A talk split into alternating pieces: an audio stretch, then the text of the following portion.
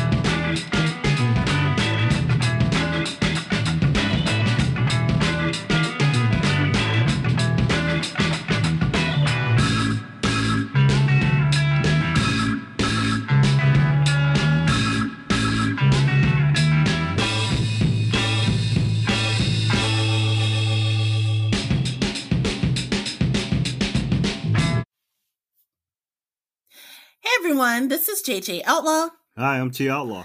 and we are back with a new episode of the Gourmet Goober podcast.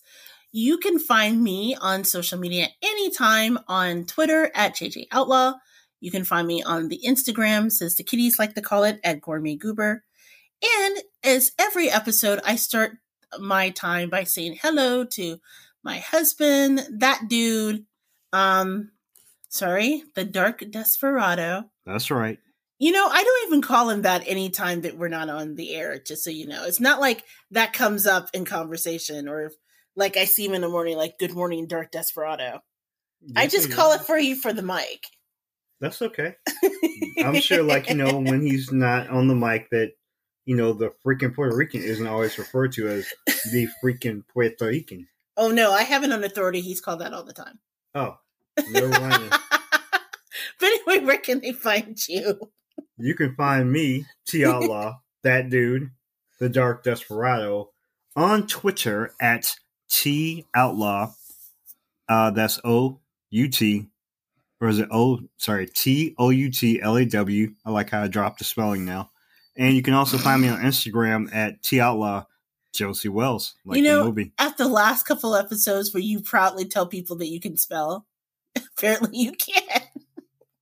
Hey, hey, we don't have to go there. It's Sunday. I fell off. Um, in case you wanted to find us on on Facebook, and um, Um, you don't have to, Okay. but if you're so inclined, you can find us under the Gourmet Goober blog.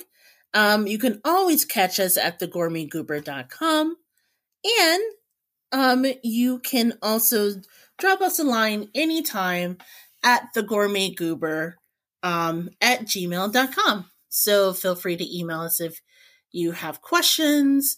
If we were actually jokingly talking about doing a segment called Ask the Goober. So if you have a question you want to ask the Goober, um, you want to send fan mail to Braxton the dog, who Plumgood has identified as our new co host. He's the silent co-host.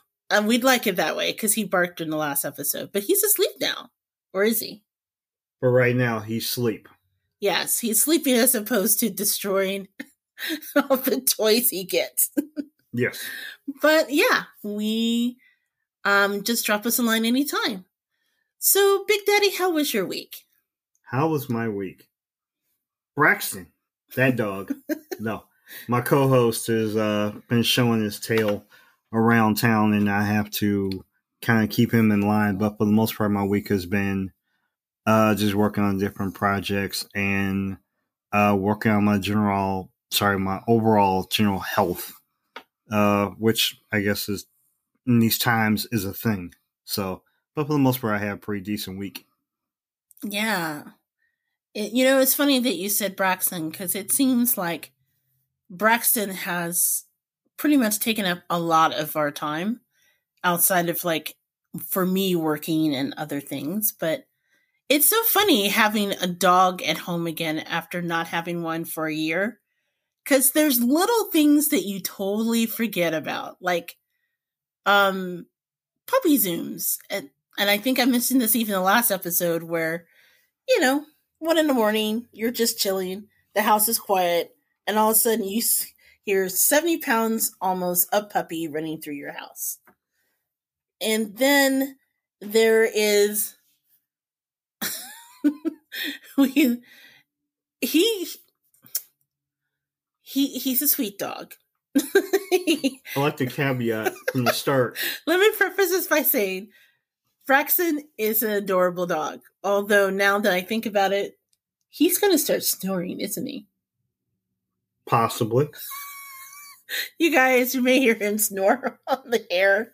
I don't even know how to handle that. Laid out on our couch like he has a full time job. Oh my god, he snores like a lumberjack. Mm-hmm. he snores like a truck driver after pulling a double shift. I mean, seriously, this dog acts like he has a full time job. And maybe, I don't know, maybe destroying chew toys is exhausting. I, I don't do it on a regular basis, but I swear to God, it's just my whole week has been writing, um, following up on with clients within the organization I work for, um, as far as editing, you know, press releases and, you know, following up on designs for lunch and learns, virtual lunch and learns. But outside of that, lots and lots of fluffies. Seriously, I dream of stuffing out of toys now. he he gets so excited because he's he's an American bully, and so he's what about 62, 63 pounds. Yeah, about sixty three pounds right now. They say that he when we had got him from the American um got him from the Humane Society rather they said that he was about a year old, but we think that he might be just slightly younger because he's going through this like incredible chewing phase. And lucky for us, it's not like he chews us or he doesn't choose the cat. He leaves the furniture alone. He's perfect with that. For now. But we're going to put that in the universe. He's going to be perfect with that forever. But when he sees like a stuffed toy, oh my God, he's so excited. And he takes it and then next thing you know, we're like taking bets now. Okay, how long will the toy last? And usually he will have the stuffing out of it in what? Hour. Hour. No, no. Yesterday, the the loofah dog, it took him like less than an hour. It was like 30 minutes. But it was it's a big toy, right? It's a big long loofah dog. I don't know if you guys have ever seen it if you have a dog but it's like this big long toy that looks like a dog like it has like feet and like a wiener dog yeah it kind of looks like a a wiener dog exactly. Mm-hmm. and i got the largest one because i thought okay it's going to take him a while to get that together. Nah he fucked that thing up in like 10 minutes. And he looks for the squeaker because he lives for the squeaker. If the toy squeaks he is good to go. But yeah, he very happily like rips it apart. And so we're just like, okay, well, do you want the harder chewy thing? Nah, no, not really. Does it have treats in it? The Kong? Well, I could put the what the ducky cheese was in it. Okay, if it has the ducky cheese in it, mom, I will eat it then. Otherwise, give me the soft toy. And so it it's it's quite amusing the number of toys that he has gone through. Yeah, and I'm actually impressed that our vacuum cleaner has not died out yet. Yet. And it's funny because our last dog was a Keeshond. Keesund. Oh, that's right. Keesund. That's, that's right. The Dutch refer to him as a Keesund. so our last dog was a Keesund. Mm. and if you know anything about them, they are just amazing really sweet dogs, great temperament, just like Braxton. Braxton has great temperament too, but they're very, very furry. Like they have two layers of fur, and like in the winter time, he blow blows out his second layer, hmm. and then in the summer when it gets hot, he blows his undercoat. And so, literally, our living room would just one minute it'll just be clean, and the next minute I don't know if you've ever seen like the spaghetti westerns with the huge bales of tumbleweed flowing through the the scenery. It was like that, only it was his undercoat. So in our marriage, how many vacuum cleaners have you say we've gone through? We're on number nine. Oh, so you actually kept count. Mm-hmm. We're on vacuum cleaner number nine. So when we got Braxton, I was like, oh, Braxton is perfect. He's sweet. He's very, you know, he's very affable and he has no giant undercoat. Cleaning after him would be a breeze. Braxton's like, hold my treat. so about once a day, I clean my office, I clean the floor with fluffies. Just, and I know they're not called fluffies, it's called stuffing. It's just, it's what I call them. I dream of fluffies now. I last night I had a dream about my house being overtaken by fluffies. Is it kind of like the Mariah Carey video where, like, you know, they're fighting with the pillows and everything, and there's just fluffies everywhere? No, no, no. You know what it's like? Remember the episode of Star Trek with the tribbles? Yes. But instead of tribbles, it's giant stuffing, balls of stuffing. Hmm. That's exactly what it's like. So if anyone knows of a Klingon ship that I can just like send the fluffies to, kind of like how they got rid of the tribbles, I'm down with that. But until that exists, yeah, that is pretty much my life. And it's been kind of funny because Braxton has taken delight in making his love of stuff things known at the most inopportune times. Like one time he was sleeping in my desk and I was like, okay, I'm going to take a Zoom meeting because my organization, every Monday, we have like a general meeting. And this one was pretty big. We went over our organization's values. So we had this thing that we went over together. And I was trying to pay attention because, again, new person. And I'm trying to integrate myself into this system. And then you hear these squeak, squeak, squeak. And I'm like, okay, I'm good. I muted the computer. And next thing you know, there's fluffies flying, flying in the background. So I'm sure if people are like looking closely, they could see yet another toy that he has fucked up joyfully. it's like a lawnmower ran over like a bag of cotton balls. Oh my god. And it gives him such joy. He's so happy with it. So I guess I can't be mad at it. It's just the only thing was remember the last night when I was like, why does he do it? Yes. And I looked up about for some dogs, they just like doing it. It's relaxing for them. And then some dogs, it's like for a prey, like it satisfied their prey um urges. And I'm just like, oh. So in other words, we should just keep giving him this, otherwise he will kill us in our sleep, right? I'm putting the cats in front of me. It's like here. The cats are like, dude, we tried to tell you. yeah, the cats don't don't don't mess with him. They just like. but he is afraid of the cats, though. I think. Well, yeah, when they throw, you know, when they throw paw, they get mad and start swinging. Yeah, he backs up. You know, the sad thing is he is still trying to appeal to the cats, although the cats are getting bolder. So this week, the cats have just decided we're going to leave home base, the little room that they're in, and we're just going to saunter around and just troll him basically and it's so funny because he's still not smart enough to figure out that once the cats leave like i don't even i, I think the problem is he doesn't know how many cats there are he so, doesn't he can't count i don't think he's figured it out because like when bean we have two cats right and the younger of the two is named jelly bean we call him bean when bean gets out of his room and he's like walking around and stuff, he'll see Bean in the hallway. They'll make eye contact. And then there's like this waiting period. And I think he's trying to figure out what Bean will do, and then I'll try to match him. So Bean eventually will go to the room, and then he's like, dude, I'm going to lose him. And then he runs towards the door, and we have a little barrier so the cats can get out, but he can't get in. And so he'll look and he'll be like, okay. And then he'll start going back to where he last saw Bean in the hallway, mm-hmm. as if to see if there was another one of him in there. So I don't think he's gotten the gist of it that there's only two cats. Because oftentimes I will see him running through the house where he last saw the cat, even though he knows the cat went back in the room and was looking for another little woodland creature to pop up so that he can try to greet it. So he thinks there's like a, a factory of cats just randomly hiding out from him. I wonder if he does, actually.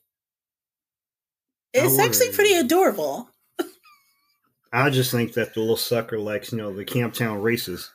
Because Lord let one of those cats get caught out in the uh in the open hallway or in the kitchen. All of a sudden it becomes like like bad episodes of Scooby Doo where like, you know, he starts chasing them all over the house. But let me just say, it's not out of malice. He very clearly wants to get to know them because it's so cute. Like he will sometimes just lay quietly by the door and look at them. He has brought in to- he has brought toys to door and just sat and looked at them. Whenever he approaches them, even when he's barking, he's he doesn't put any bass in it. His tail's always whacking happily. He's just like, "Come on, I am the doggy Come Hanks. Come on." Mm-mm. And the cats are like, nah, man, Mm-mm. we not down with that. Nope. Nope. To the Nope. Donkey Tongue Hanks? Nope. Oh, that's right. That was Bear Boo. Yeah, Bear Boo was a Tom. Yeah, Bear Boo was Tom Hanks. This one is more like I don't know, Jim Carrey. I can live with that. Yeah. Yeah, because he is quite goofy. The one thing that makes him happy more than anything is road trips. Getting into the car. and what was it last week that we were going to go out for lunch? hmm And I was like, okay, let's bring him with us. We can get a coffee. He is like the king of the pup cups now. He's figured out, and I don't know if every dog's this smart, but every dog I've had is this smart. It's like if you go through the drive through, nine times out of 10, mommy's going to get something for you. So now he's like, oh, yeah, this is for me. So we go and we get coffee and we get a cup, pup cup, which again is, it's so simple. It's like a little cup with like whipped cream in it, but it totally makes his world. And he eats it, but he just loses his mind. He just explodes in joy whenever he's in the back seat of the car. All over our back seat. Like his smile is just huge. So I try to take him on doggy road trips, as I say, every chance I get. Yeah, but there's a problem to that. What? You can't leave the house without him expecting that he's going on a doggy road trip. Yes. And then when we took him out that one time, he literally almost dragged you to the car because he's like, wait, mom has the keys. That means a pup cup for me and whatever for you, for you as well. Thank you. Let's see, what else did we discover about him? Watermelon. He loves watermelon. Okay, so we know our dog is is okay. There are no racial epithets here, so He will jack you for some watermelon. Yeah, he does like watermelon a lot. Banana, carrots, not so much, but watermelon? Yeah, he's our dog. Let's see, what else happened outside of Braxton? Do we want to talk about the news of the week or we're just going to leave that alone? Am I allowed to talk about the news of the week? Depends on what you say. I mean, okay, we are not a political podcast. We feature um, the intersection of food and pop culture. But this week, and I guess previous weeks to that, have been eventful on the political spectrum. And we, as a country, are not immune to things as a result of it. But yeah, if we can talk about it, or we could just let it flow. Okay, let's let's let's just do this. Um because we do. We have a lot of international listeners. We do. We have a ton. Like I Mhm. don't know why apparently people in France get together and like chill and listen to us in Paris. They need comedy in their lives. Yes, so all to our French view listeners, first of all, thank you. the pip of the pear. but secondly, um You know, don't Yeah. killed my Pepe Le Pew, right? Oh my God, we won't talk about that. That, that was really kind of sad how he did your Pepe Le Pew in. damn shame he lobotomized a, a Pepe Le Pew doll. You know what it is? I think I honestly think it's the little squeaky or the talking mechanism that gets him. Yeah, he wasn't feeling the talking, so he just took just went to the side of it. Yeah, he um what was it, years ago on Valentine's Day I got you the Pepe Le Pew You did. and Braxton got a hold of it. And at first I was gonna take it out of his hands, but by the time I realized he had it, I was just like, Sweetheart, you're you're not gonna want that back on any desk or anything.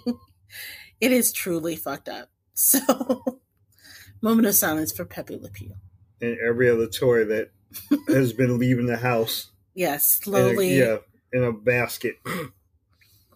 Um, but that said, um, you for our international listeners, for our listeners based in the United States, we all know that by the time this recording's out, our our president, his wife, and several members of the administration are currently um, positive for the coronavirus. So rather than just go into that, because again, we're not a political podcast, we don't want to. You know what? There's certain topics that I think it's better that we don't touch. All we can say is the coronavirus is real. Please wear your mask. Please wash your hands. Please socially distance. Please take all necessary precautions despite um, people saying the contrary. Because, as Cardi B so wonderfully put it, the coronavirus, it is real. Yes. Yes. For all those people out there, once again, mask up, glove up, wash your hands, wash your legs. Save it. I am. I am saving it for my epic Twitter rants. but thus, I mean, just take it seriously, most importantly. Um, so anything else that we want to cover this week before we dive into our second segment? This October. Oh my gosh, yes, it's October. My favorite time of the year. Sorry. Uh, I, I did not know that was coming. he really did for the look on his face. Okay, you guys, there's certain things that I just love more than life itself.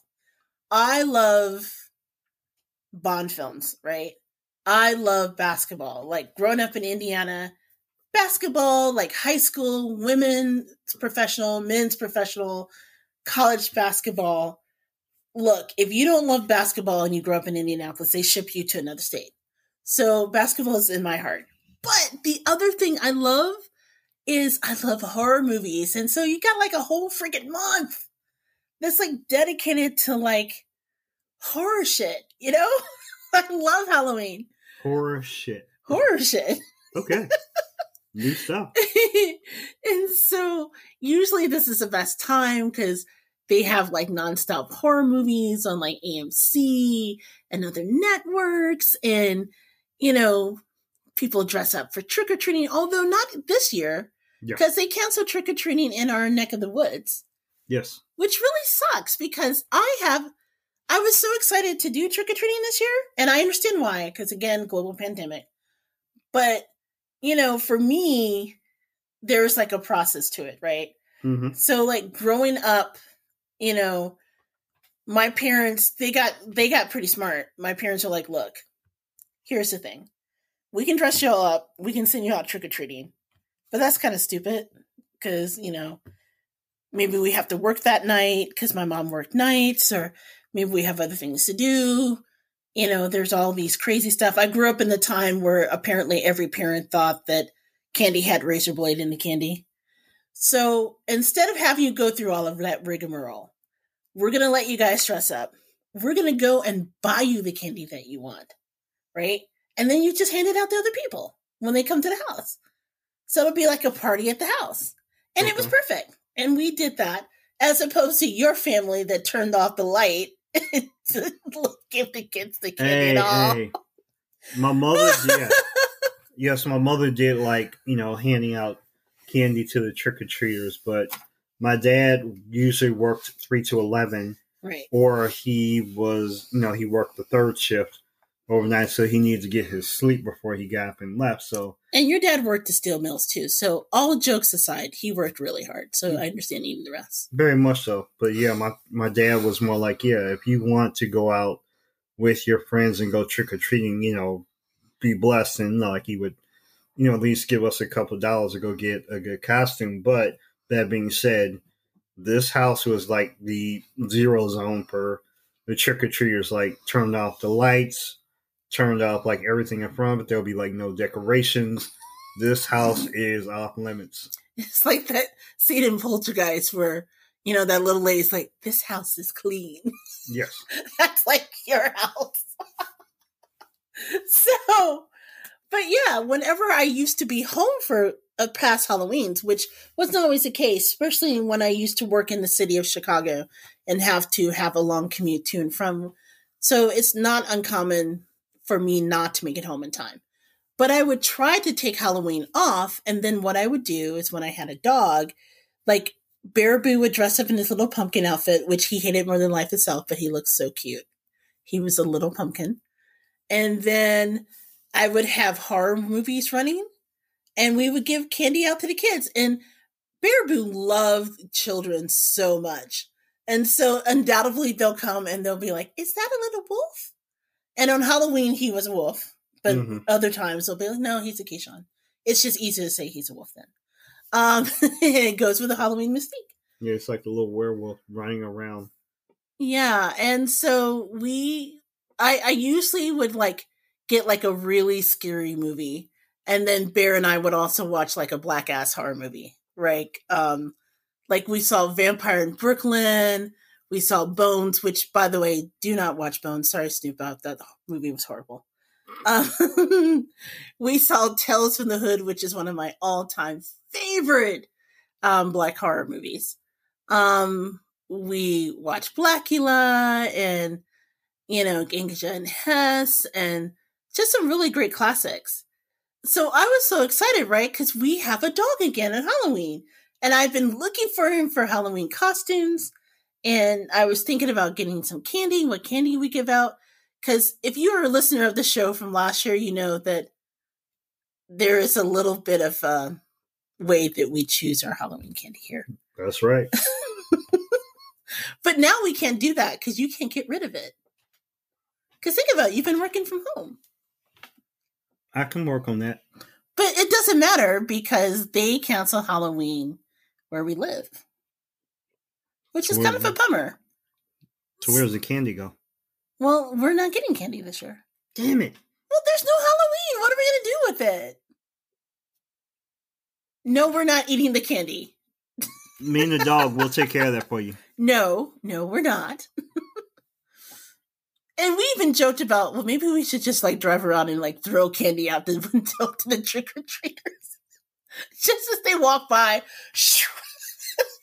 but then they'll probably arrest us for assaulting children for that. So maybe that's a bad idea. Yeah, in this city they'll probably carjack us with the candy.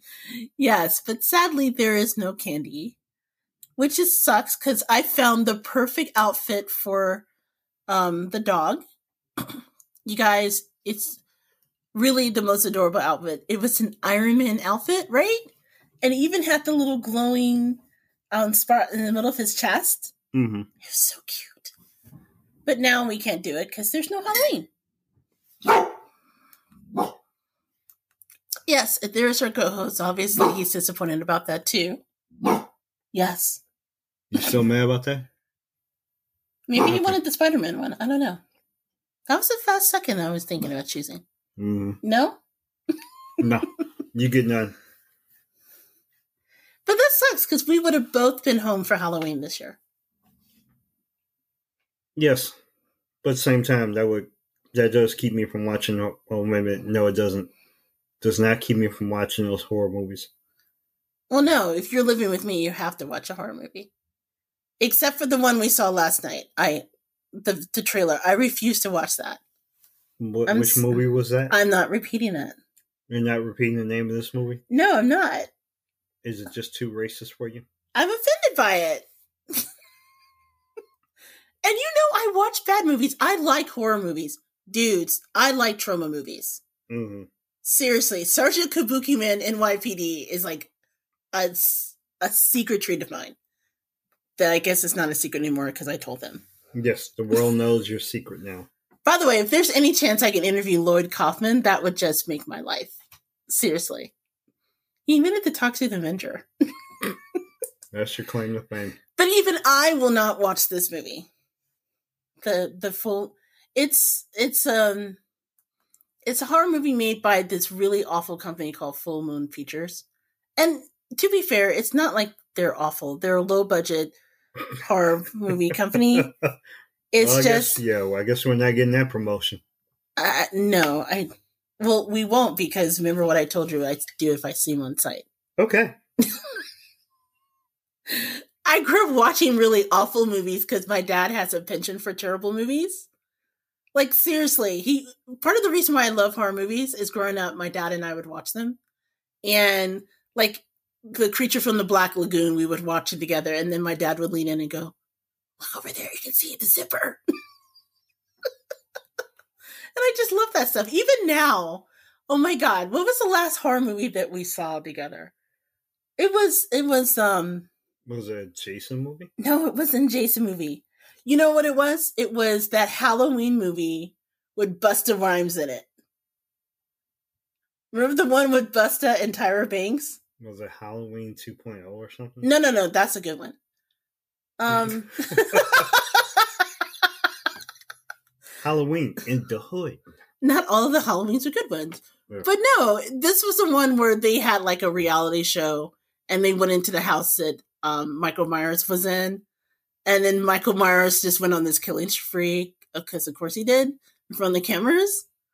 And he killed Tyra Banks, but we don't really know what happened to her. It's just one minute she's there and next minute she's dead. Mhm.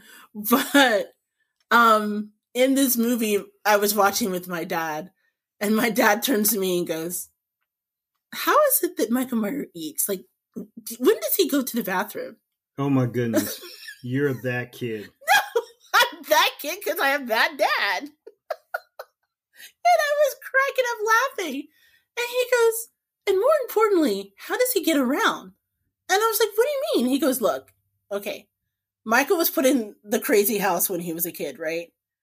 And then he escaped. It's not like Michael got a, driver's license. Hmm. So how does he get around? Because his shoes are never busted. That is like his kicks are always on point. Yeah.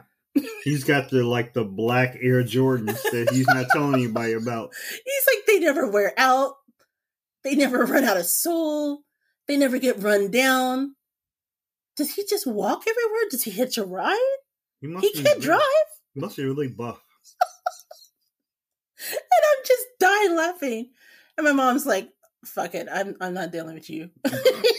like when we get together and we watch these movies, my mom just walks away because she just can't deal with it. But but yeah. Wow. So now, long story short, and we'll have like a Halloween episode later, I think, because we had talked about that as a future episode. Yeah, we're promoting our Halloween show. Where Yeah. One of us might be dressed up. Maybe we'll put the dog in something, but just to look funny. Yeah. So I've been going hard on finding Braxton a Halloween pro- costume. And then a couple days ago, they announced it that they canceled Halloween where we are. Although Halloween across the border in Chicago is still going on. Yes, Yeah. So, mayor included. yes, mayor included. so, how much of a bummer is that? And no, we're, I guess we could still watch Halloween movies. Like, we totally can. Do we still get the candy? No, we don't get the candy. Son of a. Maybe get some like sugar free or like healthy candy or something. Uh, can we get beer? I guess. Okay, that's something. You'd be drinking the beer though. I don't drink beer. You drink near beer, don't you? Near, Near, beer. beer is a thing. Near beer still gets me drunk. it does. Good Lord Jesus. You know it gets me drunk. You've seen it get me drunk. Easy A.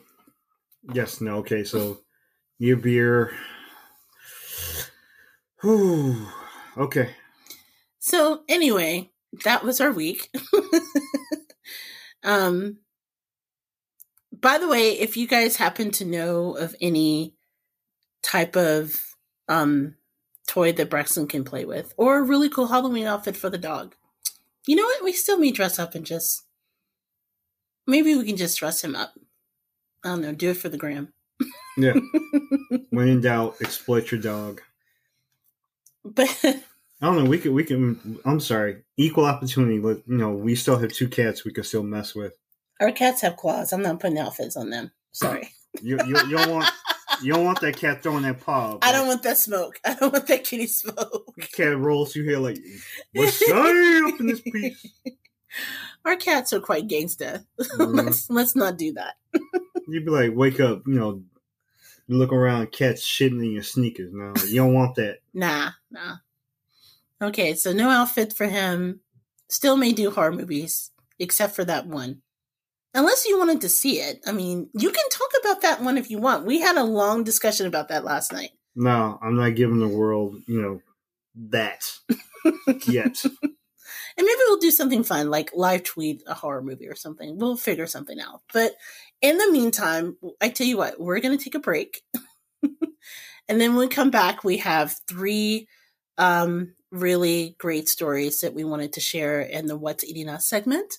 Mhm. And then, um, as always, we wrap up this podcast with the what the best thing we ate this week is. And we've got some pretty interesting choices. So I can't wait to hear yours. And in the meantime, we're going to take a quick break. You're listening to the Gourmet Goober podcast, and we will be right back.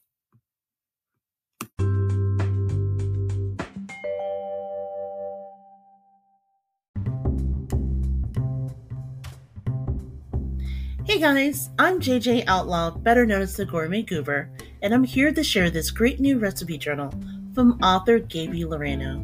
It's a progressive cooking journal designed for short and simple recipes at the beginning before advancing with spaces for longer recipes as you go. It's colorful, fun, fits easily in the kitchen drawer, and it's perfect for any home cook. Best of all, it has over 100 pages for your most beloved culinary delights. Be sure to get your copy today at Amazon.com.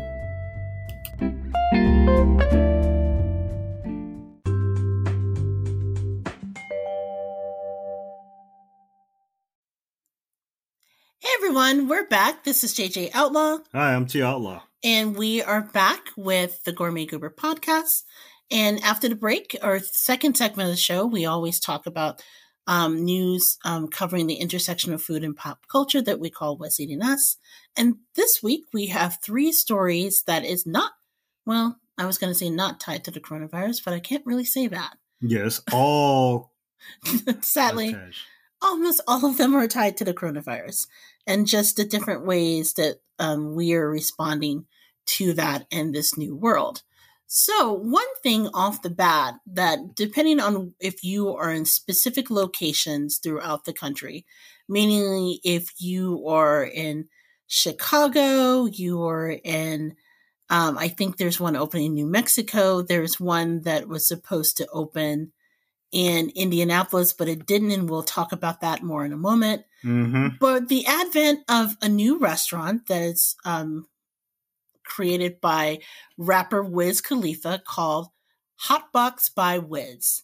And it is a stoner based restaurant chain um, that you can only get by delivery. And they offer everything from such hits as Blaze Wing, Blaze Ends Blazed ends. and chip hits, which is actually chip hit sounds really good. It's a lightly fried lemon pepper parmesan house potato chip served with three dipping sauces, blue cheese, ranch, and cheese sauce. The blazed ends, by the way, are like burnt ends that's smothered in a smoky sweet barbecue sauce. He has buffalo whiz wings. Um, he has fried mac and cheese. He has something called hot Cheetos buffalo mac and cheese. Hot. Wait a minute. What? so it's fried mac and cheese, right? And it's mixed with chopped buffalo chicken tenders, breaded in hot Cheetos, fried, and then served with a house sauce. Were you trying to pimp your mac and cheese? I was thinking pimp your heart, but Yeah. yes. He also has everything from chili to a Taylor Gang turkey burger. He has an OG fried chicken and a Blaze OG fried chicken to keep him with that stoner theme.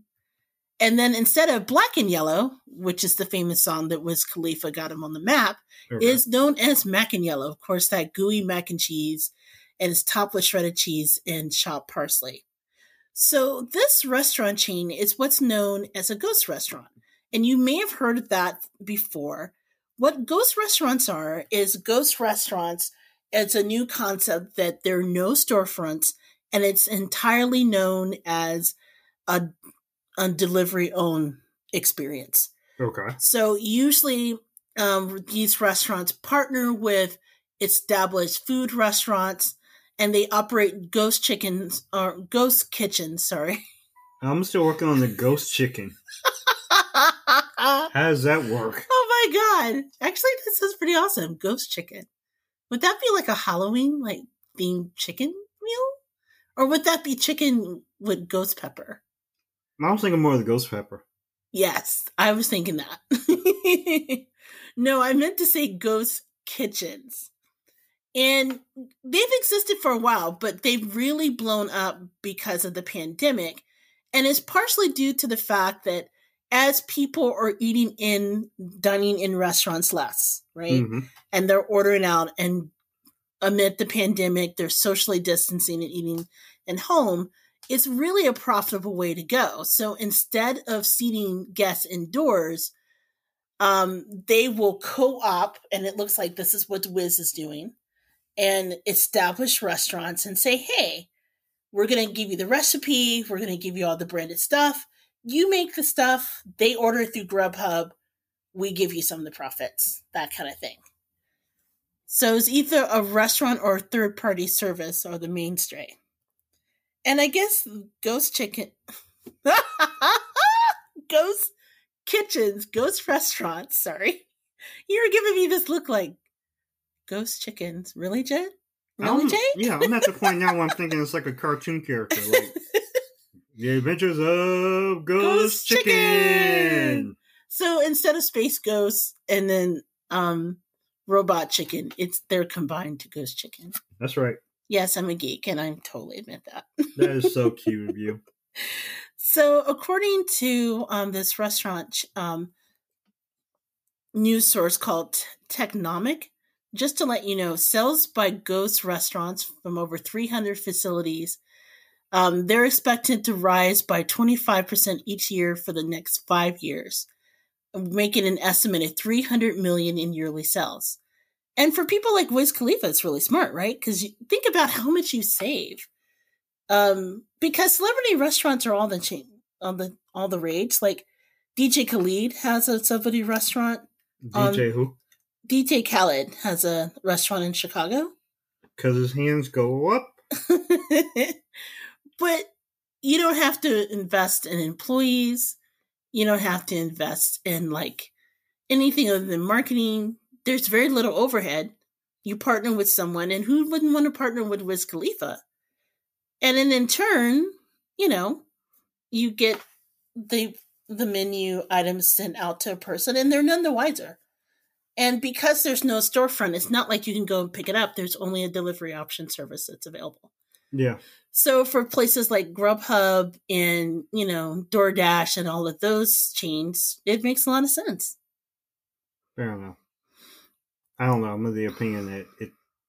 I, I, I overall, the overall picture is. I mean, I'm still trying to put my mind around it, and I want to make sure that, you know, once the pandemic, quote unquote, ends, that I don't know if this remains a thing, but at the same time, I'm here to you know make sure everyone profits.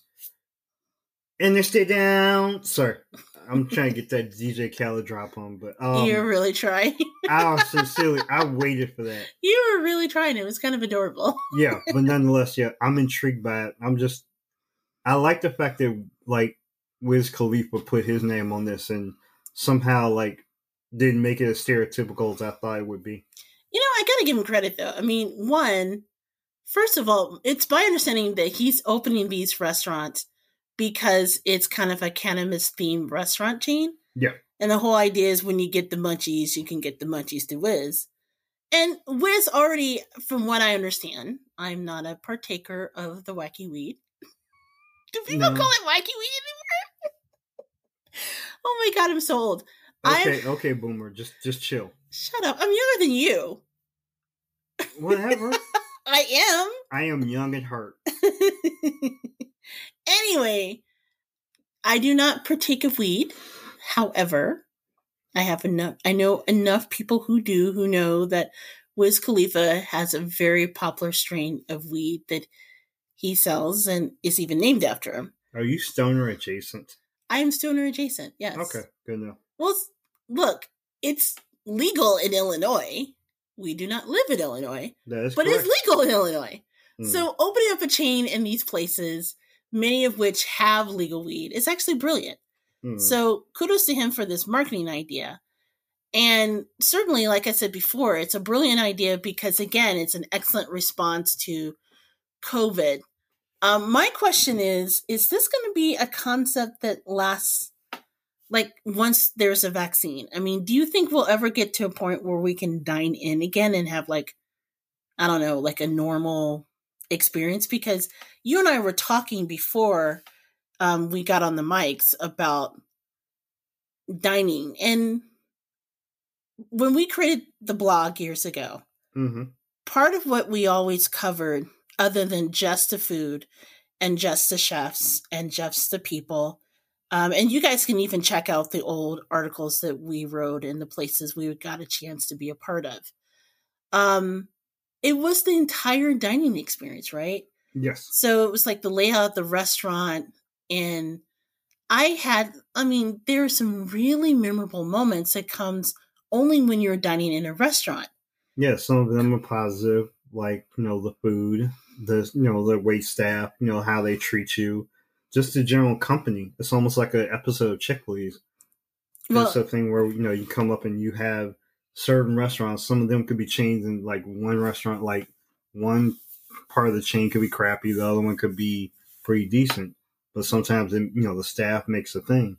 well, But no, sometimes I it could be mean, crazy. the staff could totally make the thing. I mean, if you think about it in terms of, I mean, the food could be excellent, but what brings it over the top, like, you know what it is? Like the one of the last places I ate in was, gosh, what was that place that I got?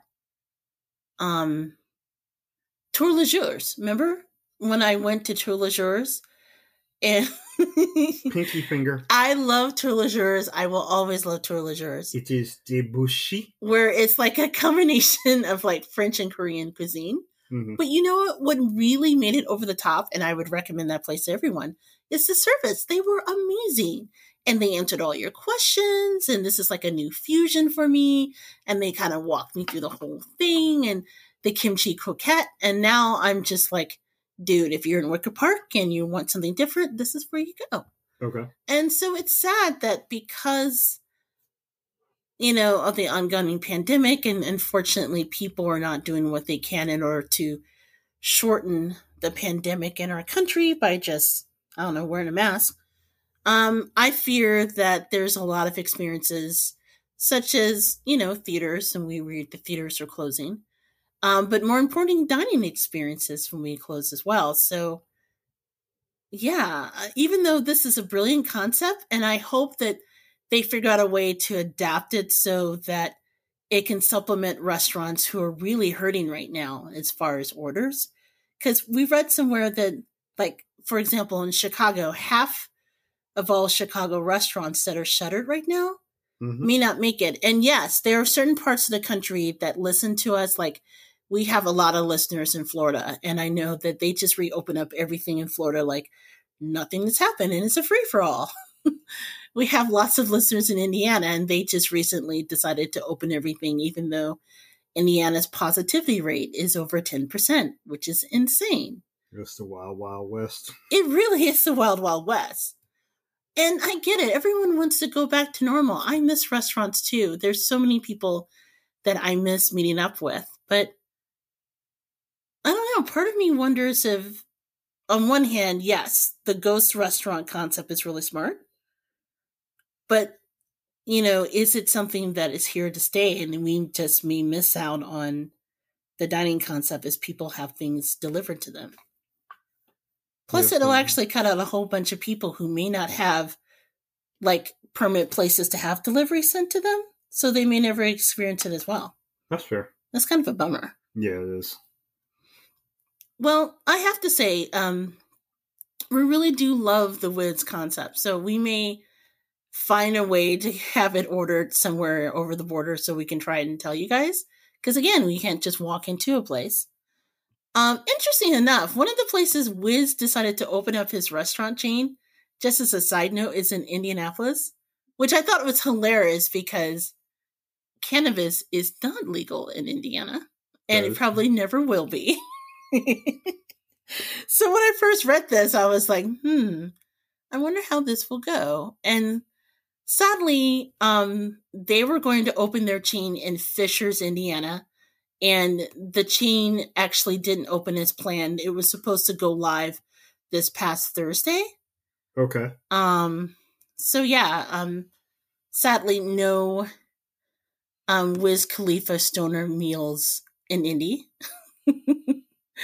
Which I again think is hilarious that they were going to consider that. However, rest assured, Indy, you and other places around the country, instead of getting the Wiz Khalifa um hot box experience, you will be able to take advantage of another rapper's delivery owned restaurant concept. Do you say what? it's called Tyga's Chicken Bites. Tyga's Chicken Bites. Tyga's Chicken Bites. Okay. So if you're not familiar with Tyga, he too is a rapper. Um, for many of you, you probably know Tyga because he is the one who dated um, famously um, Kylie Jenner when she was just literally an underage teenager. I'm not going to get into that. That's between her and her mama and E Entertainment Television. But if you like chicken, Now I like chicken. and you're fond of Tyga, you can partake in Tyga's delivery owned restaurant called Tyga Bites. So you can get breaded um onion baked oh not onion. Oh my gosh, I cannot talk today. Oven baked chicken and Ghost chicken. shut up. You can either get it in 8 bites, 16 bites or 32 bites, right? hmm You can either get it in bundles as well. So one love pack feeds one person, and then a fan pack feeds a family of four to five people. And they have flavors ranging from black garlic, lemon pepper, um, black, and peri peri, which is a tangy, sweet, and spicy sauce, or spicy breading, rather. Mhm. And then they have a whole range of sauces that you can dip in, ranging from spicy honey and Korean barbecue to garlic parmesan and buffalo and tamarind chipotle, which sounds really good actually. Okay. Um, as a side, you can also get Tyga Tots, not to be confused with Weenie Tots, as we were talking about during the prep for the show. Oh, that's right. The, the mirrored with children tots. we were talking, and t- Big Daddy was like, "He made weenie tots." I was like, "No, Tyga tots, like actual tots. You know, potato tots." so you can either get them in sweet potato Tyga tots or regular Tyga tots. I need some Kanye tots. God, what would Kanye tots taste like? They would they would definitely be ghost chicken. You just will not let that go, will you? No, will not. and since you know, he you know, since he got in with like you know Kardashian slash Jenners, you know, there's a It would taste like booty and shame. oh my God, did That's I say that aloud? just completely took my joke and just ran with it. Yes, First of all, I like it. First of all, that's one of those things that often stays in the inner thoughts that don't get said. So the fact that I said that aloud is rather funny. That's right. You push the bubble. I am so proud of you. you know, I'd rather talk about the weenie tot conversation Okay. You know, weenie tots are different than like, what, what do you call them? Corn dog tots? Corn dogs versus weenie tots. so anyway, regular tots, with this order. So, cheer up Indianapolis. You may not get stoner food, but you will get Tyga Which I don't know why that intrigues me that Indianapolis is so rigid that they wouldn't want to partake of this because honestly, I don't think it's their fault. I think it just fell through, which is sad because they really pushed the envelope in advertising for a while. It's it looks like some of the restaurants that um decided to partner with them, they are not pushing ahead with that partnership. No, they need to be entrepreneurs. There's a lot of like, you know, stonerware in Indianapolis. Lord knows I went to college there. Hell, Salt Lake City too. I mean, don't be outing our friends. no one likes to snitch. hey, I was at the Waffle House with some of these clowns. Dude, you're like, I went to school with some of them. Yes. And they were somewhere listening, like, what? Mm-hmm. They just, yeah, they literally are coming out of their haze right now. Look, I know some of the same people because we went to college together. Yeah. All I can say is, sadly, Indianapolis, if you want your your bites, and kudos, by the way, just as a side note, kudos to Tyga for not calling them boneless chicken wings. Ah, yes. They are bites because there are no such thing as boneless chicken wings. Boneless chicken wings are really tenders. And I will stand by that. You do. Stand right up on that pedestal. I agree with you. Well, I as we said before, honestly, um I'm hoping even though it's going to be a different way of doing things, that as ghost kitchens become more the norm, that maybe many restaurants will take um, the onus and doing this as a side mm-hmm. as a way to kind of save them their operations during the pandemic. Because as I stated earlier, um, by some estimations, unfortunately, of up to half of the restaurant chains that are shuttered right now due to the pandemic in the um, Chicagoland area alone, unfortunately, are not estimated to survive pulling through from this, which is a real shame because obviously that has left an overflow of people that unfortunately are out of work. Um, and by some estimates, they're upwards, I think, is it like 18 or it's 13 million people, unfortunately, who are struggling um, with finding employment, correct? That's about right, yes. So what what we're finding is um, for our second story is a result of that again related to COVID that as tens of millions of Americans are out of work, um, many of them unfortunately have turned to food bank for help and helping the newly in, newly food insecure because of the pandemic and the fallout. So right now they're estimated that about 10% of American adults, that's 22.3 million to be exact, reported that they sometime or often may not have enough food to eat, unfortunately, within the next week. And as a result um, of this, Feeding America, which is a na- nationwide network of more than 200 food banks, we've actually worked with Feeding America when we were just a blog at the Gourmet Goober. Right. Um, so we're grateful for that partnership when we had it, and they're a really wonderful organization. But sadly, they're estimating that there is a shortfall as a result, as they're estimating uh, projected within the next 12 months, they will be a shortfall of anywhere between 6 billion and 8 billion meals. Oh my goodness. To be distributed through the food banks. And it's a deficit that might be magnified as the federal food assistance programs are actually set to expire in the coming weeks and months. In fact, they analyze um, the analysis estimates that the total need, according to the Washington Post, for charitable food over the next will next year rather will actually reach 17 billion pounds.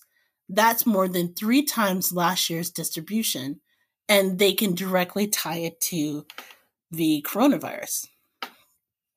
So I wanted to just bring this up because oftentimes people, when we talk about food and pop culture, it's easy to talk about like, you know, like the dining and things like that. And mm-hmm. yeah, that's all part of it. But as we face this new normal together, we have to understand that unfortunately, the food part of it deals with all sorts of things, including food insecurity, um, which mm. is going to be a real growing problem as often things take hold. So, for example, going back to the news of the week, we live in Chicagoland, which has like a major airline. What is it? United Airlines? Yes. That's based out of Chicago. And I'm familiar with them. I've actually freelanced for United Airlines before. Um, their major hub runs out of um, O'Hare. O'Hare, yeah. And so, unfortunately, United Airlines had to furlough upwards of 13,000 people um, that they're announcing. American Airlines announced that they're also furloughing people as well. So by the time this pandemic is over, they're estimating over 30,000 airline employees alone are actually um, looking to, unfortunately, be furloughed.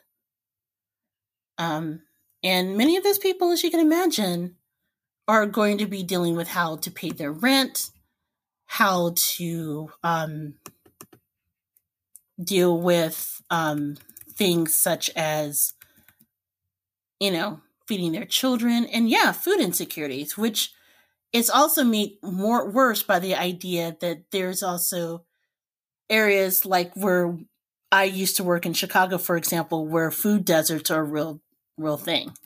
True. So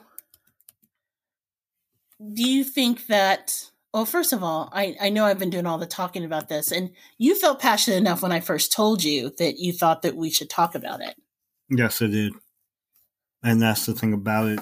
Like this the pandemic very much magnified what was already an on like an onslaught of a problem with food deserts with you know providing people with quality foods not just hey, you know, we'll dump some paper towels and, you know, a couple apples, you know, and some, you know, non perishable food.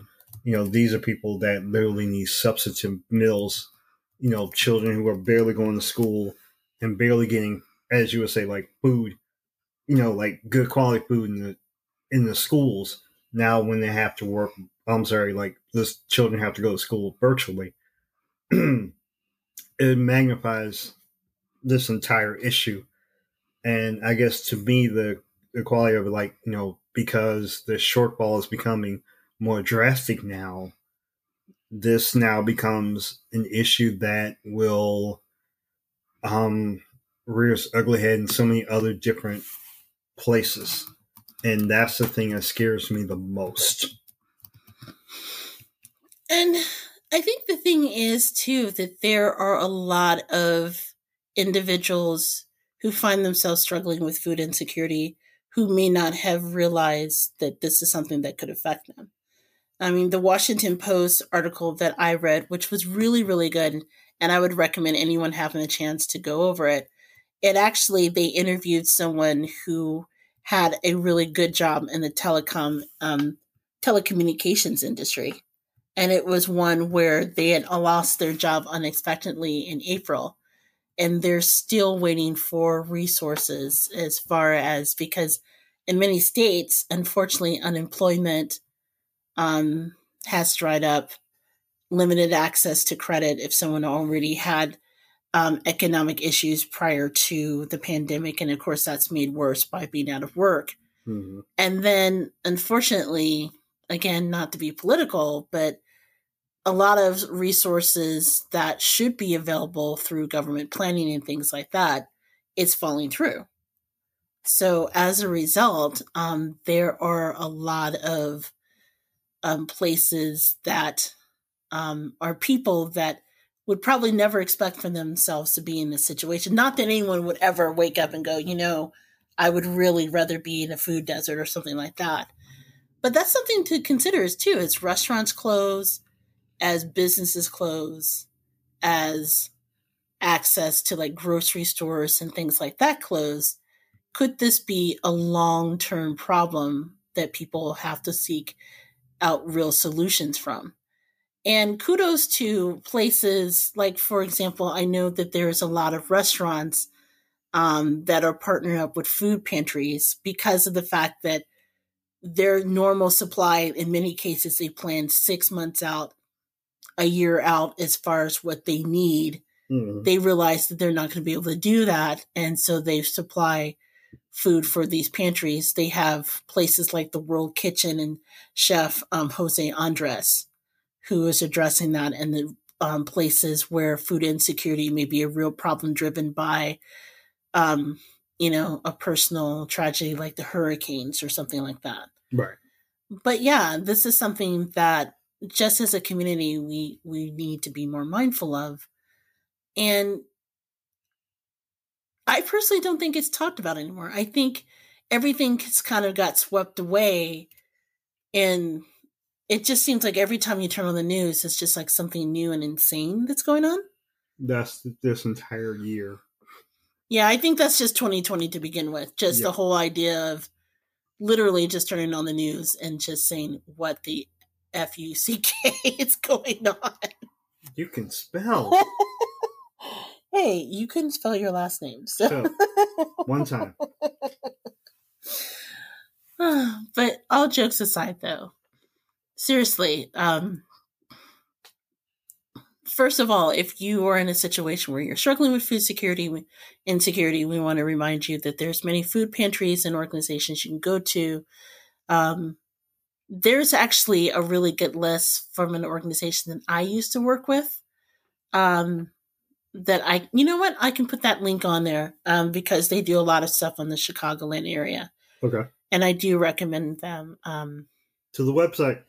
yes, but um, again, we invite you, and I'll, you know, I'll do one better. I'll link this. Um, I very rarely have ever linked to like an article that we go over on the show about, hmm but this is enough of an issue.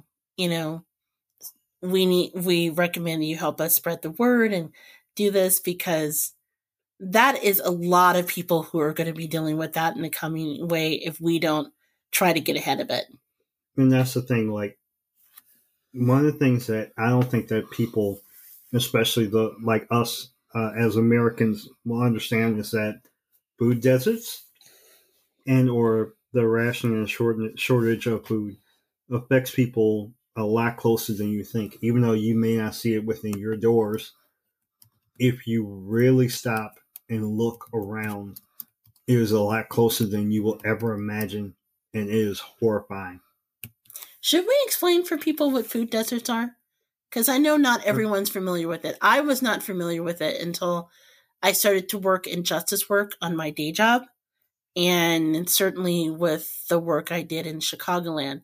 Because it's a common thing in Chicagoland, but not everyone knows it by that title. Okay. So, a food desert is an area that has limited access to affordable and nutritious food, in contrast with areas with high access to supermarkets or like farmers markets or grocery shops, um, which are called food oases. So, for example, um, where I used to work, and I used to work on the south side of Chicago, and to be fair, Chicago has a ton of really great supermarkets. I personally have talked about my love of Pete's Market. I would road trip across the border to go to Pete's Market. Their stuff is great. But um even with the advent of that, right? They're not spread out everywhere. Sure. So particularly in the south and west side of Chicago, it's not uncommon where you have to travel and in many cases, particularly if you don't have access to a car, because maybe people don't in Chicago, it's cheaper to go on public transportation. But if you have to go anywhere between 10 or 15 miles in public transportation or longer just to get to a grocery store with fresh produce, fresh meats, dairy, and things like that, um, that could be a problem for many individuals.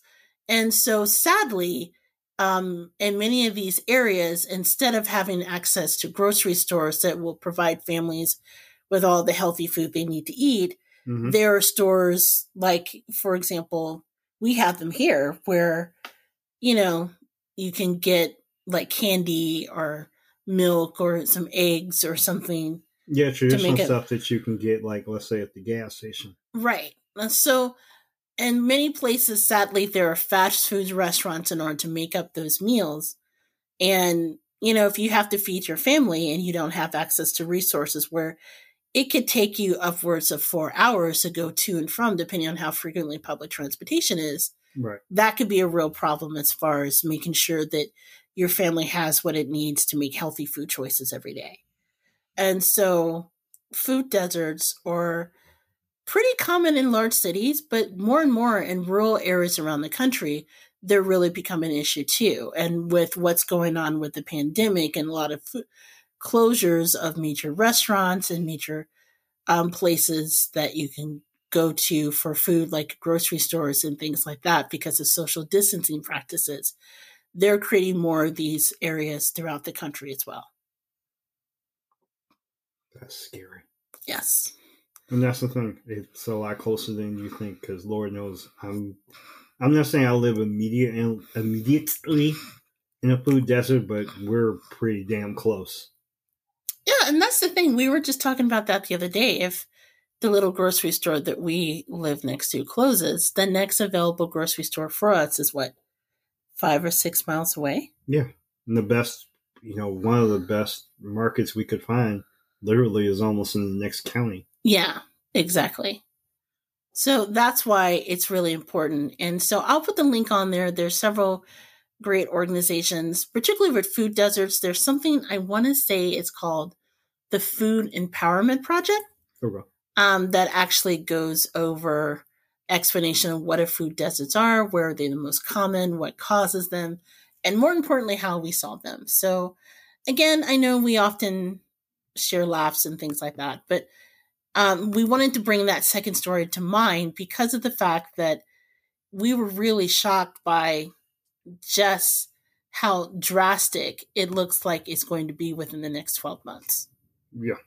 Um, and so hopefully we can keep that in mind. We can point that out to, you know, our legislators and people that are in charge and just say, yo, this is a crisis that we need to get ahead on now.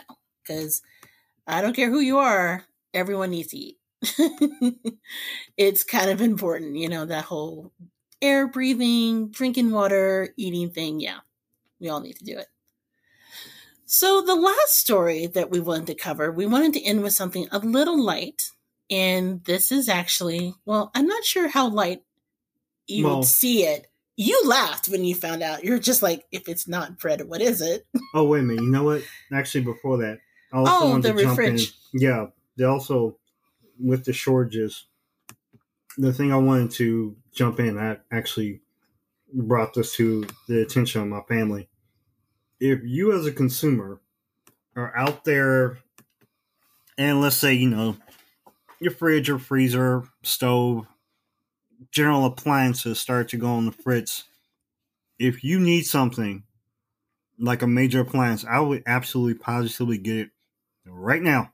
Yeah, please do not wait because according to Food and Wine, and actually we saw this on the Today Show as well, appliance stores are running out of appliances. Particularly, they're dealing with a run on fridges and freezers because of the fact that people are working more from home, they're getting more use, in many cases, twice and three times as more as you know, kids are going to school at home and Mm-hmm.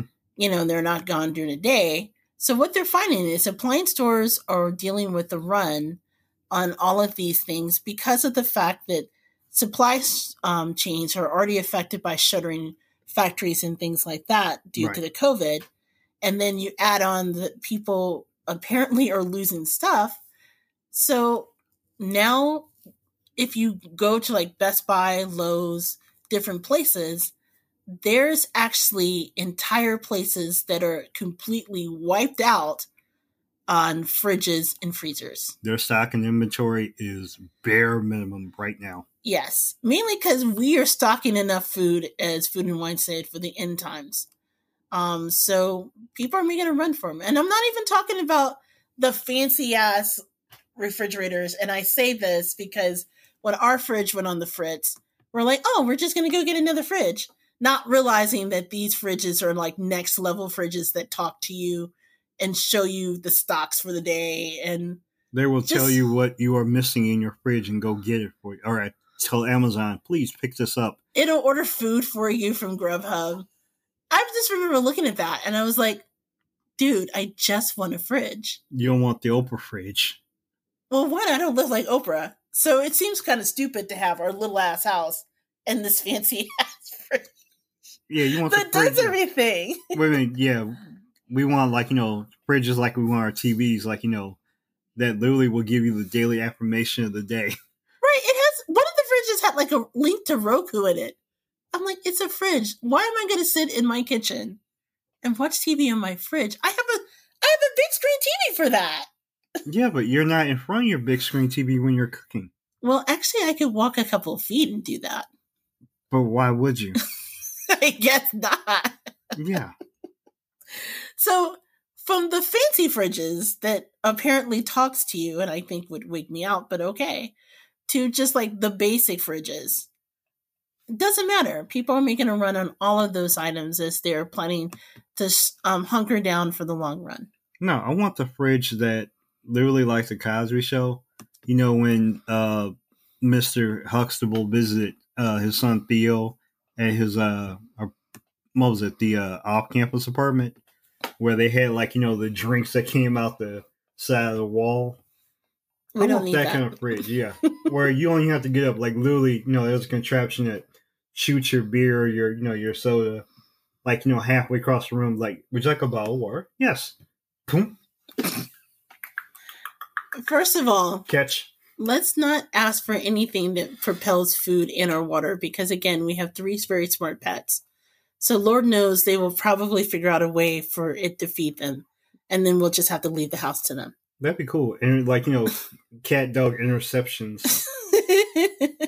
But anyway, yes, there's a huge run on fridges to the point where if you right now were ordering a fridge, the inventory stock is so bad you may have to wait till the beginning of 2021 to pick it up. So, Food and Wine is recommending that if you're in the market for a new fridge, the retailers have suggested being flexible with the style, finish, and features that you're looking for. Also, in many places, they have wait lists.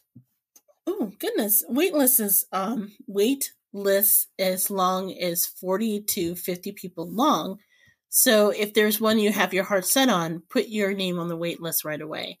And then just remember that you need to act fast. I know that traditionally, um, when it comes to shopping for new fridges, Black Friday is always a time that people look for deals on appliances. But even more importantly, than Labor Day is another one um, that people are looking for deals as well. But in either event, you want to make sure that you rush as soon as possible Yeah, because of yeah. the fact that yeah they're finding they're running out. And then um a third option would be maybe not maybe if you want to consider secondhand. So there's places like the sears outlet yes, that shows like refurbished fridges and things like that. So it may have a bump or two available but if you're not looking for the fancy telling you what to eat for the next week fridge it might be a place for you to get it re- replaced yeah, it's entirely possible that if one of the sorry one of the other alternatives you can consider is you can go into certain big box stores and negotiate with the manager and ask how do they feel about the floor model or yeah the one that you're viewing and hell pick it up and take it home on your you know in your truck on taco tuesday which is every week taco tuesday but yes Why did you bring up Taco Tuesday?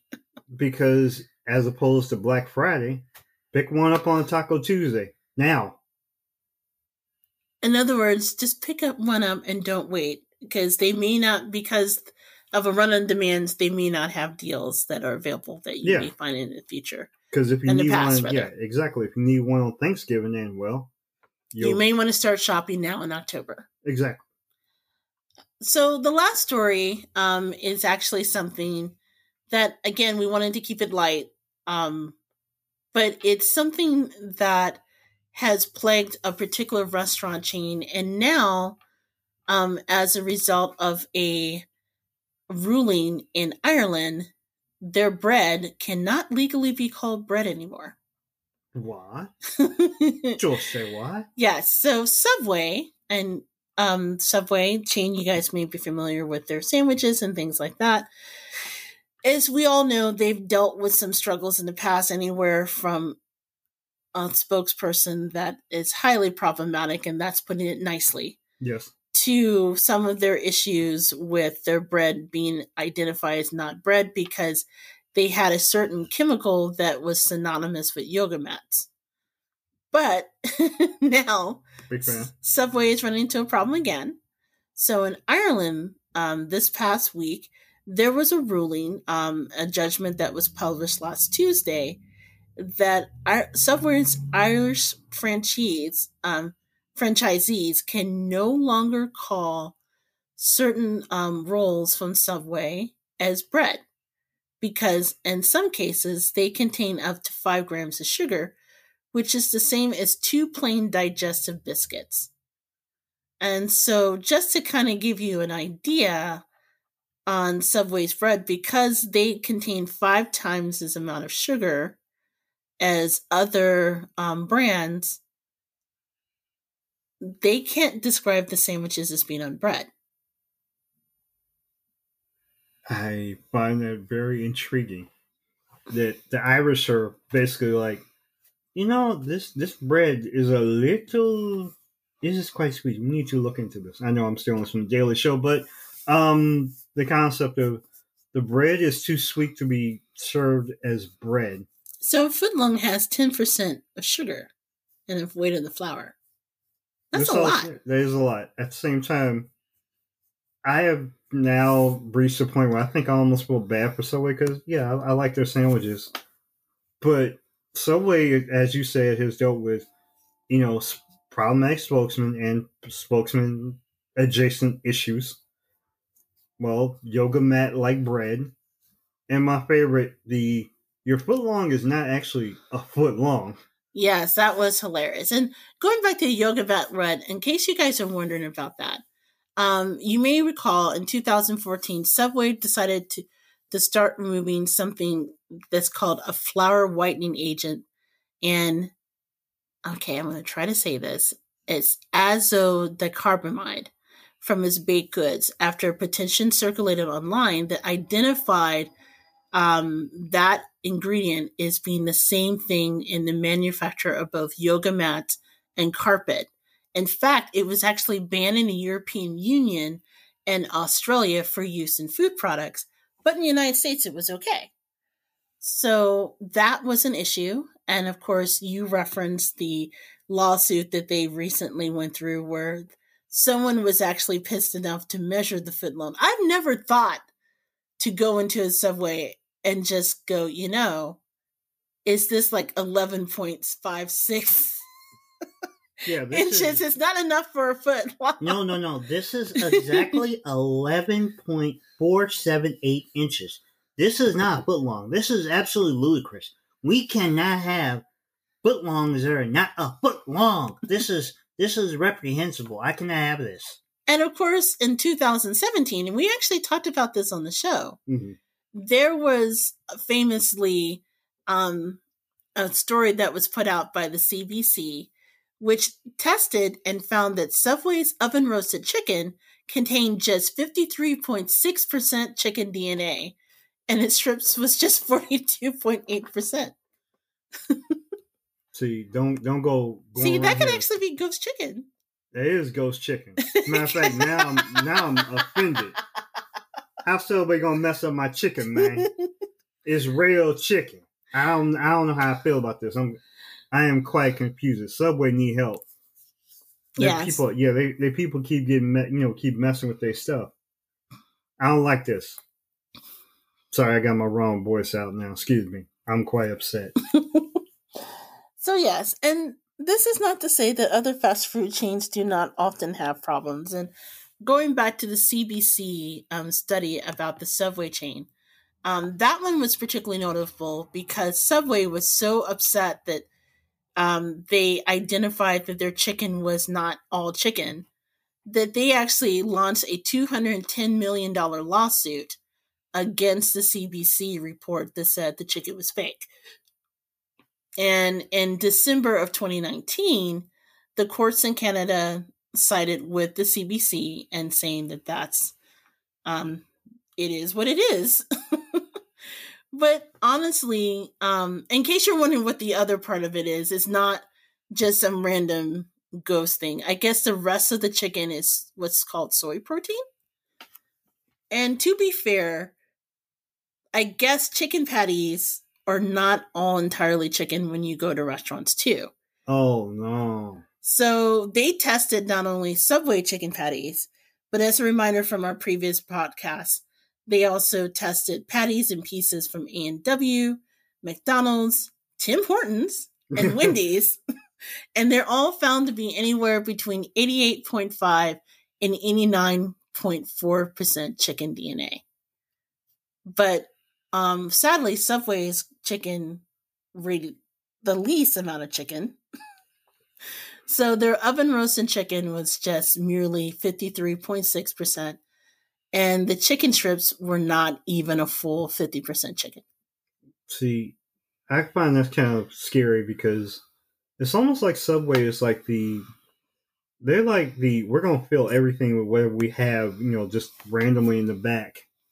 It's like yeah, you know, your bread might not be one hundred percent bread, your chicken might not be one hundred percent chicken. And the foot long is not exactly foot long. Yeah, I feel that they're almost like I feel like there's a lie being perpetuated here.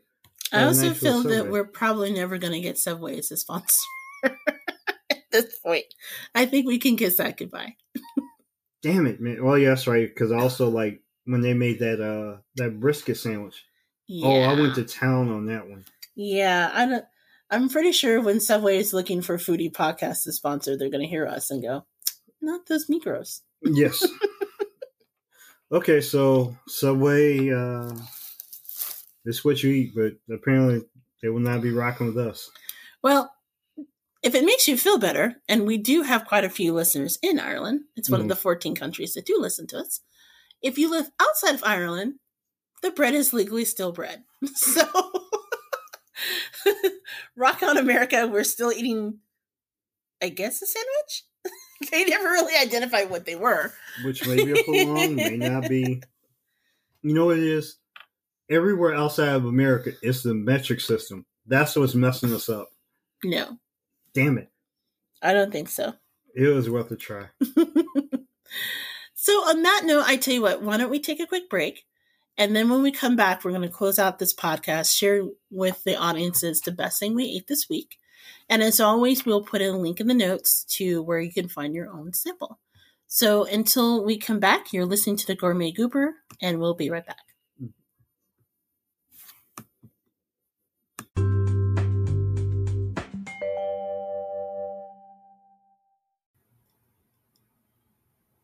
Hey guys, this is JJ Outlaw. And T Outlaw. And we're the co hosts with the Gourmet Goober podcast with a very important question.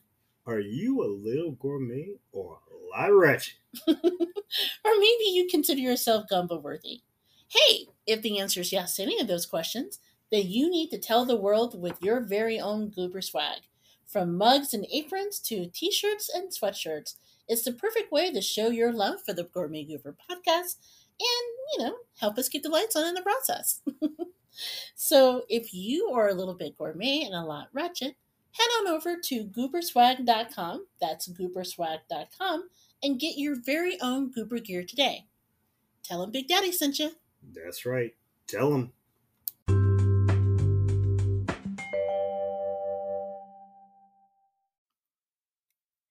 Hey everyone, we're back. This is JJ Outlaw, And T Outlaw. and we are back with the Gourmet Goober podcast. We wrap up this show like we do every show, where we share the best thing we ate this week. Um, that's the shows whether it's from major franchise chains or new startups or even an old reliable hole in the wall.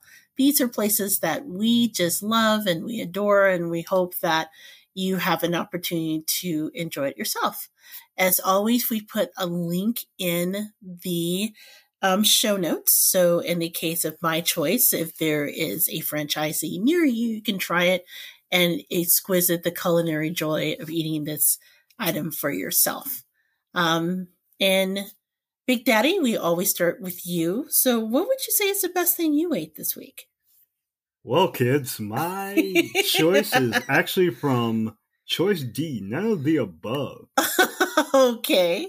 My the my choice for the best thing I ate this week actually came from my own damn kitchen because I get down like that. No, uh, my choice was actually chili because it is getting a little cooler right now and up up here in the Midwest. And I decided to go into the kitchen and screw around the lab, and I have been. This has been the best joke I have pulled off in the last five years. Why are you talking like that right now? How am I talking like what? But no, okay, Craig was on his side. I'm sorry. What? Remember from King of the Hill in that episode where they chose Hank Hill for their um The Nine Holes Country Club? yes. And why did he choose Frank Hill? Because Ted Wasan said so. what if hope- But I'm not saying why Ted Wasan said it. And hopefully I am not sounding like Ted Wasan. But no, once again, the best thing I ate this week was actually some chili I threw together. And the joke about it is, is that I never, in any part of the time that I have put together this chili, have remembered what I have put in this chili. Okay, first of all, I don't know people why he's talking that way. But second of all, This disturbs you, doesn't it? yes, it does. It's just, it is what it is. But no, it was just, no, this is the chili that has no name and no ingredients. It's just, Okay, well, it has ingredients. You just don't remember what you put. Okay. For those of you who may be new to the show, I think we talked about this before, where Big Daddy one time made the most amazing chili. It was just perfect.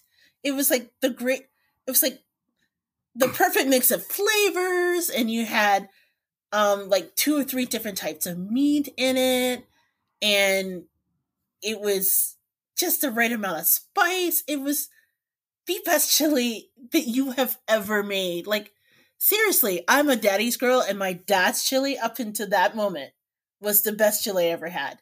mm, And you surpassed my father. thank you. And the only thing is, he doesn't remember how he made it. He didn't write down anything. No, I did not. And so he's been trying to recreate this chili ever since. It's You've been trying for six years. Yes, I have.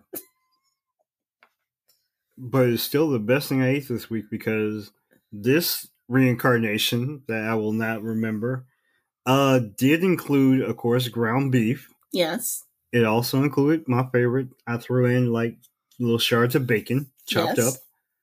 Uh, it actually included, of all things, chicken sausage that I chopped up. Yeah, that was a surprise, actually. Yeah. I decided to go a little different because usually I add in like ground pork or some kind of odd beef. But yeah, this time it was uh, chicken sausage. Of course, the uh, stewed crushed tomatoes, diced tomatoes, sauce. Wolf Also brand chili. Wolf brand chili. Yes. That's Uh, right, Do you use wolf brand chili as a starter for this chili, or? Yeah. Okay. Always got to have a little, little niche because we also have the discussion of whether or not to add beans. And sometimes I add beans, sometimes I do not. This time, of course, adding beans, a little cilantro, green peppers. Maybe I forgot the. Did I forget the red and the yellow pepper? Yeah, yeah. Can you just put green peppers in it? Okay. Of course, the onions, the garlic. Also, throwing a little bit of green onions because, you know, green onions is a great thing to add. But yeah, I threw it all together, set on the, the stove for like an hour and a half, and uh, it came out some pretty good chili.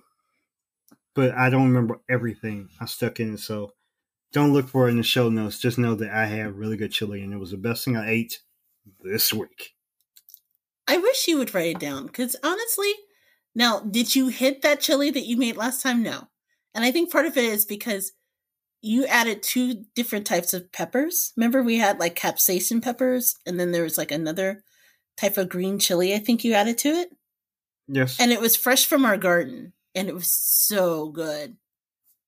I I mean, you should. Why don't you at least write down what you've done so the next time you can get closer to it, you can know what to tweak it.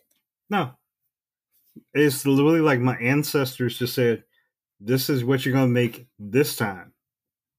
Okay. and that's what I made this time. And I, I keep, I'm gonna keep trying. It's kind of like you know when Michael Jackson made Thriller, and like every other album after that, he could not recreate it. Well, I'm sure he wrote down some things. He didn't do it all by out of his head. But literally after Thriller, every other album or every other songs in the set that he put together could not match the great competency of Thriller. So thus, what I am trying to do is like Michael Jackson trying to put together that that great album again, and I'm still working at it. But here's the thing you can't really compare it because Thriller, I can listen to Thriller anytime I want. I listen to it every Halloween because I love it. I will never experience, we will never experience that exactly again. But Why? Because you haven't written anything down. even if I write it down, it will never be. It will never be. It's see, it's like the magic. You know, it's just that one magical step. It's that one Simone Biles like flip that literally just Oh my god, he's comparing recreate. his chili to Simone Biles. hey. I'm I'm good like that. I can't believe you just did that. So, vote if you're listening, and in my head, you're listening. It's not by comparison, although it is really damn good chili. That's right. I make damn good chili. Although that one time you made chili was better than any other chili that I've ever had in my life. And you appreciate that. And now I know that I will never have it again. But did you appreciate it? That one time? Yes. Well, yeah.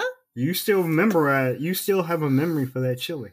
I remember I wish I told asked you to write it down while it was still in your head.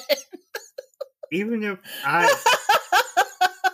even if I was able to like tell you at that very time what I threw in that chili, I still cannot tell you everything I threw in that chili because, like you said, sometimes with sauce or seasoning, I'm sorry, is sometimes you just shake it until the ancestors say stop.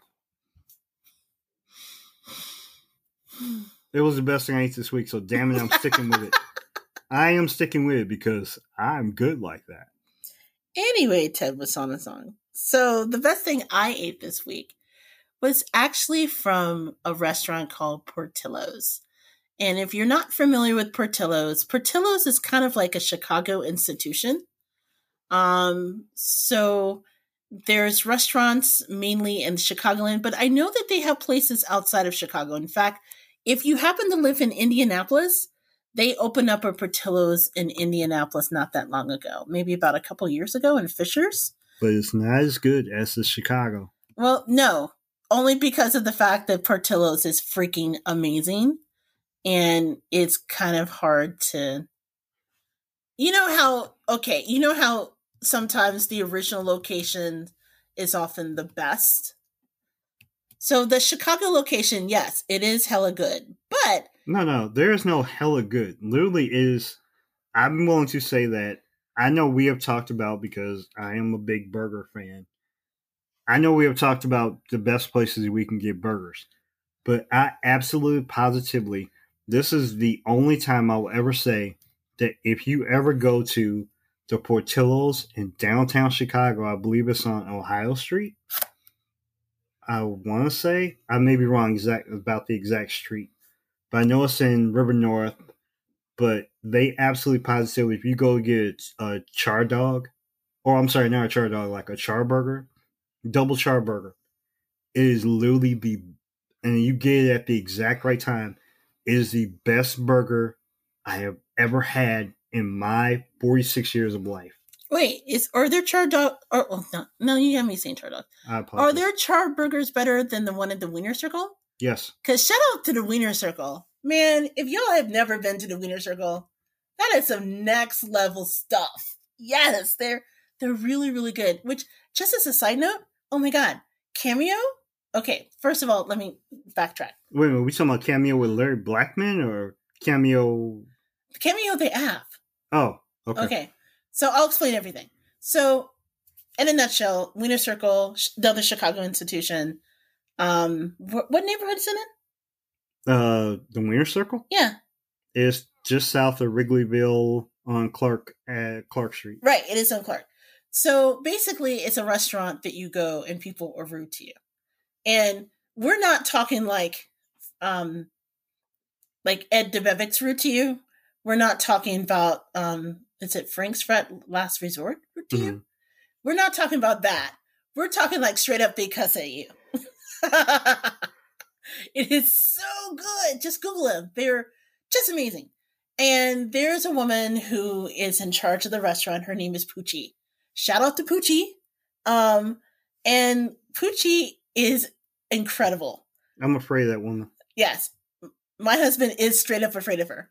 Um, we have brought we brought we have brought family members. Like I very famously brought my sister to um the Wiener Circle. She's still having flashbacks. Yeah, she's still having flashbacks because we didn't tell her that they're rude, and they were Poochie was like in rare form that night, and some college kids were fucking with her. So my sister's like, "Oh my god, I want to leave." I'm like, "No, no, no, no, no, no, no! You stay for the burger."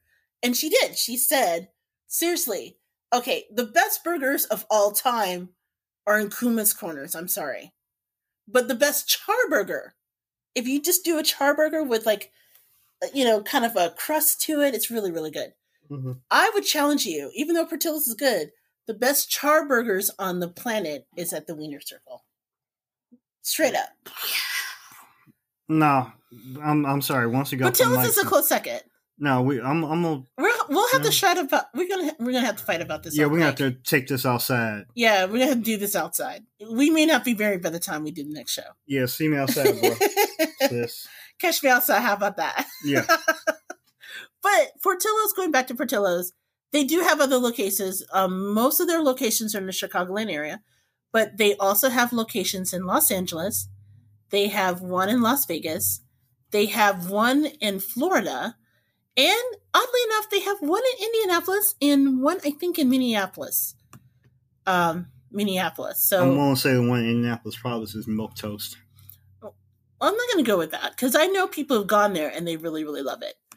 But they're known for charburgers. They're known for, well, they have several different restaurants. So you can get almost anything from like pasta to charburgers, to garbage salads. garbage salads, what they call garbage salads, which are amazing, to um, hot dogs. But the reason you go really is they have some of the best Italian beef on the face of God's green earth. And so we have been I, I've I've been trying to cook more um, since I've been working from home, but this was a particularly um, busy week for me, and so I'm like, screw it, let's just go ahead and order from Portillo's. We hadn't had it in over a year, and they delivered their very famous um, Italian beef sandwich. It was so perfect, and you can get it with like dipped which means dipped in an au jus sauce. I usually, when I order it, so it's not completely soggy to the gods by the time it gets to me, get um, the the au jus gravy on the side, then have it delivered. Yes. But oh my god! And then you can get like a little cup of cheese sauce, and you can pour it over the top and serve it with giardiniera, which is a type of hot um, pepper salad that you put on it, like a hot pepper relish, hmm and it is perfection. Oh my god. I, I I had a moment when I ate it at the table. Did she? Did you have a sniffles moment? I had a sniffles mo- snuffles moment. Snuffles. Sorry. Yes, I had a snuffles moment from Hanna Barbera. it was that good. So definitely the best place I ate this week. And of course, I'll give you guys a link to it. Also, just a side note, even though I didn't order it, you get a chance to try their very famous chocolate cake. It is hella good. And if there's not a Portillo's near you, my understanding is there's actually a copycat recipe. I'll try to find it and put it in the show notes as well. So you can make your own um, Portillo um, chocolate cake, and it is incredible. So I think we have it. We're closing out another episode. Big Daddy, where can they find you online? Well, you can find me during the pandemic uh, on Twitter at T Outlaw. That's T O U T L A W. Once again, I think I can spell it. On Twitter and on Instagram at T Outlaw Josey Wales. As always, you can find me at JJ Outlaw on Twitter. You can find me at Gourmet Goober on Instagram. Please drop us a line at the Gourmet Goober at gmail.com. And our dog is making a weird noise. So we're going to wrap things up. So until next time, this is JJ and T Outlaw saying happy eating. Happy eating.